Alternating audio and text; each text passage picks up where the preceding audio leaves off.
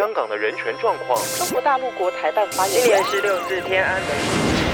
从新闻看见真实的中国，欢迎收听《中国这一刻》。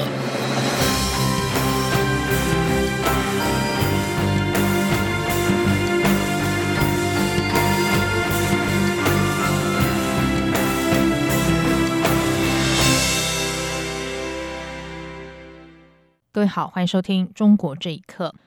首先来关心的是，中国历经了三年疫情封控，重创了经济。疫后有许多人努力的恢复生活，但是却不如预期的顺利。互联网上最近出现了新的流行语，叫做“四不青年”。有不少网友坦诚，自己就是不想买房、不找对象、不结婚、不生子的“四不青年”。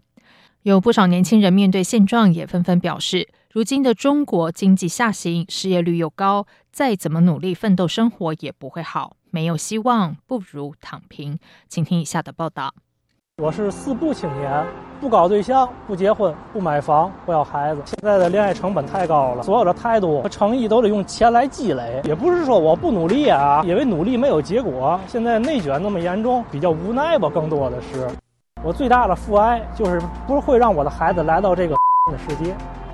这段影片一出现在中国网络平台，就被网友们广泛转发。其中“四不青年”已成为新的网络流行语，还有不少网友坦诚：“我就是四不青年。”二零二二年，润到美国的令狐昌兵，今年二十三岁。他接受自由亚洲电台访问时表示，疫情期间在中国生活时，并非不想结婚生子，而是根本没能力实现这个目标。他说：“如果说我要去交女朋友。”那我是没有时间的，因为我要上班，从早上八点钟可以上到晚上十点钟，有时候上上到十一二点，每个月休息时间又少，上班的工资其实也不是很高嘛，所以说也没有什么经济能力去消费，去跟朋友出去玩啊之类的。那没有朋友就没有社交嘛，没社交就没有后续的那些东西嘛。至于说房子，那就根本不想的。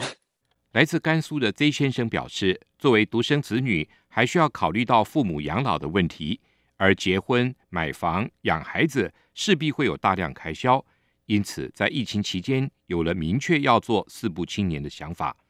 旅美时事评论人唐俊远表示，出现“四不青年”背后的原因，还是源自中国的政治体制。如今，中共的权贵阶层世袭化，大量没有背景的普通人根本无法靠自己努力去改变人生，因此会让年轻人觉得。不管如何奋斗，结果都是一样的。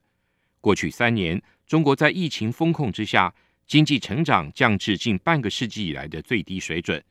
城镇青年人的失业率创历史新高，选择四步的情绪不断的累积爆发，成为一种无声而又绝望的反抗。央广新闻整理报道。中国的庙宇周边近期出现超过百公尺的排队人龙，而其中有许多是年轻的信徒来祈求上苍帮助他们找到工作。中国今年将会有创纪录的一千一百五十八万名大学毕业生。去年严格清零的防疫风控政策的冲击之下，持续影响到就业市场，而传统上主要用人的科技还有教育产业，现在仍然受到影响。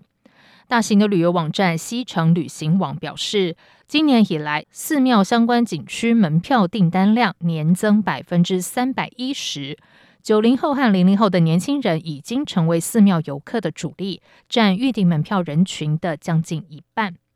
路透社报道，今年毕业的王小宁就表示，希望从庙里找到些许平静。他说，找不到工作以及高不可攀的住房花费，让他喘不过气来。而还有几年才毕业的十九岁陈姓女学生，现在就到北京藏传佛教寺庙雍和宫去祈求未来能够谋职顺利。中国受过高等教育的一代有五分之一的人失业，这个情况是前所未见。如何提升他们的就业前景，也让北京当局非常头痛。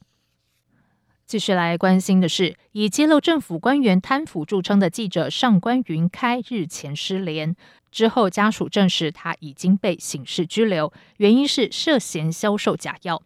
同时，家属不但被拒绝会面，还被施压不要参与其中。律师表示，当局抓上官云开是为了表明反腐不能由民间来做，用的罪名也不是常用的寻衅滋事罪，是为了堵住舆论。请听以下的报道：中国知名的反腐记者上官云开日前突然跟外界失联。上官云开的儿子上官许可接受自由亚洲电台访问时证实，父亲于二十号在鄂州市一家茶馆被公安戴上头套和手铐带走，之后被以涉嫌销售假药遭到刑事拘留，目前关押在鄂州市第一看守所。上官许可表示，所谓的假药在中国多家电商平台都能找到，而且是外用药。目前拘留所拒绝让家属聘请的律师与上官云开会面。公安更是直接口头施压。他说：“呃，拘留所接待人员他就说，上官云开是在电脑里面有特别备注，就说明令禁止律师会见的。我们就向当地的检察院写作了控告书，然后本人和律师分别受到就不同程度的威胁。”五十七岁的上官云开曾经任职官媒《法制日报》，他曾经撰写大量反腐文章，矛头直指中共官场。让将近三百名中共官员、黑道分子因为被曝光而遭到惩处。为了搜集中共官员的腐败线索和证据，上官云开建立多个微信群组，也适时为群组人员提供维权服务。关注事件的律师李清亮推测，上官云开早已经被湖北当局盯上。他认为，当局向上官云开开闸，是为了表明反腐的刀子只能掌握在当局手上。之所以不用常见的口袋罪、寻衅滋事入罪。是为了堵住舆论，他说：“听说是他是一个调查记者，他所写的稿件造成几百名贪官落马，卖膏药的在中国非常普遍。但是抓他，就我推测应该是选择性报复性执法，就是严格立法，普遍违法，选择执法，他是这个套路。不是因为你揭露贪官污吏，我是因为你卖假药抓的你，不就把这种网络舆论越过去了吗？”根据中国刑法，销售假药对人体健康造成严重危害。可以判处三年以上有期徒刑。以上新闻由央广这里报道。本名阮小环的中国布洛克边城随想，今年二月被官方以煽动颠覆国家政权罪判刑七年。两个多月来，有不少国际非营利组织和人权工作者都全力声援阮小环，呼吁中共当局将他释放。记者陈宽仁采访报道。中国知名博主边城随想被许多中国网友称为政治启蒙者或翻墙的启蒙老师。他在二零零八年北京奥运期间担任大会信息安全系统总工程师。二零零九年一月十五号创立编程随想博客，原本发表的内容多为电脑技术、软体开发经验等文章。后来在那年五月底，因适逢六四事件二十周年，官方封锁许多海外网站，他的博客也被封了，因而开始传。传授网友翻墙技术，以及如何隐匿身份、规避当局追捕，并会整有关中国政治经济议题的外媒报道。编程随想阮小环在二零二一年五月十号被官方抓走。统计显示，编程随想博客从二零零九年一月到二零二一年五月九号最后一篇发文，十二年多共发表七百一十二篇博文。阮小环后来被官方秘密羁押近两年，今年二月被上海法院以煽动颠覆国家政权。罪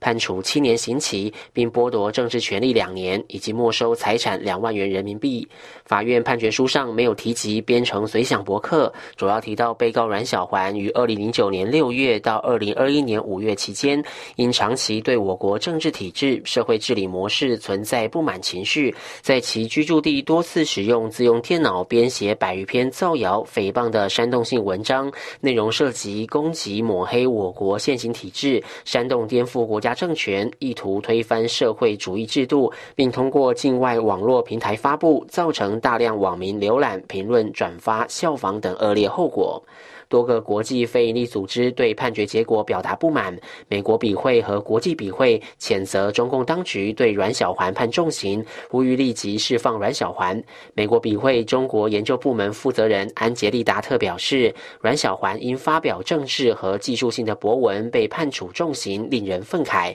写博客不是罪行，中共以国家安全理由将他治罪，显示中国的自由表达环境非常恶劣。无国界记者组织也发。表声明，呼吁国际社会对中共政府施压，让无辜入狱的阮小环早日获得释放。国界记者东亚办事处执行长艾维昂在声明中指出，阮小环帮助中国同胞获取被审查制度遮蔽的真实资讯，还揭露中共官员的贪腐舞弊等行为，本应受到英雄式的欢迎，却反遭中共政府的严厉迫害，所以呼吁国际社会施加压力，迫使中共释放阮小环以及其他被中国拘禁的记者和新闻自由捍卫人士。致力为白纸运动被捕人士发声的中国青年黄义成表示，在中国真的没有任何一种网络安全措施是百分之百有用。我们看到边城水响这个阮小环先生，他是北京奥运会的网络安全的主管。那么一个人如果能做到北京奥运会的这个网络安全主管，他的技术肯定是世界一流的水平。那么就算是世界一流的水平的这种技术呢？仍然难以避免暴露，所以我想，真的要有一个万全之策是根本没有的，这是非常悲哀的一点。中国资深公益人士杨占清则认为，中国政府已对网络监控投入庞大经费。很早的时候，他是很出名的，并且无论是他自己还是别人都很佩服他的技术啊。还有反侦查能力啊，包括他自己也说，他发表很多东西，但是不会被跟踪啊，不会被发现。想不到还是被抓了，出乎很多人意外。所以我就觉得这个事情可以说明，现在在中国政府投资的那个在网络监控上投入的非常大。无论是技术还是资金，导致像他这种网络高手也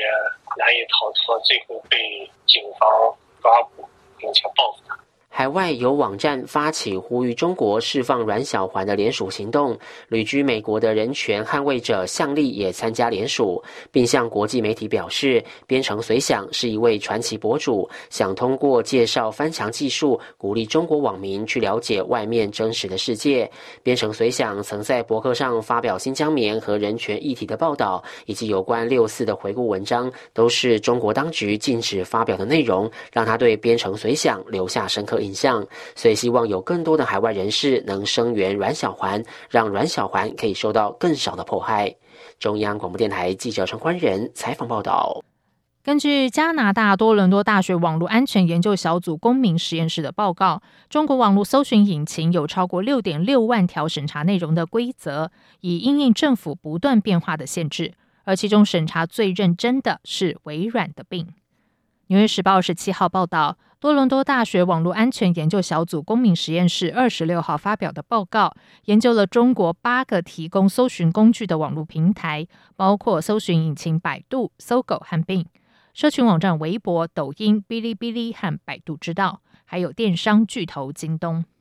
报告指出，中国搜寻引擎有超过六点六万条的审查内容规则，所有的平台都受到广泛的法律限制。长期审查犯罪活动、淫秽、色情、暴力和血腥内容，以及几乎所有被视为威胁社会稳定的政治、种族或是宗教内容。最近还扩展到限制诽谤国家英雄或烈士、非法代孕以及有关疫情的虚假讯息。另外，包括并在内的搜寻引擎还创建了算法来硬审查被认为具有政治敏感性的搜查。除了在网络上，实际生活中的审查也是无所不在。香港实施国安法之后，港府全面执法。最新的官方资料显示，公共图书馆一直是港府维护国家安全的重点检视目标。官方审计署二十六号发表一份最新的署长报告书，在涉及公共图书馆部分提出了多项改善建议，其中一项是加强检视图书馆资料的工作，以维护国家安全和采取相关跟进行动。根据报告，康乐及文化事务署署长回应时，同意采取行动以维护国家安全为重中之重，并表示检视图书馆书籍的工作持续进行。康文署署长指出，公共图书馆已经完成对不利国家安全书籍的检视，并从馆藏中移除。如果有民众投诉某些书籍涉嫌违反香港国安法，公共图书馆会暂停借出，同时检视其内容。如果发现书籍不利于国家安全，会立即注销，并且永久从图书馆的馆藏中移除。以上，中国这一刻，谢谢收听。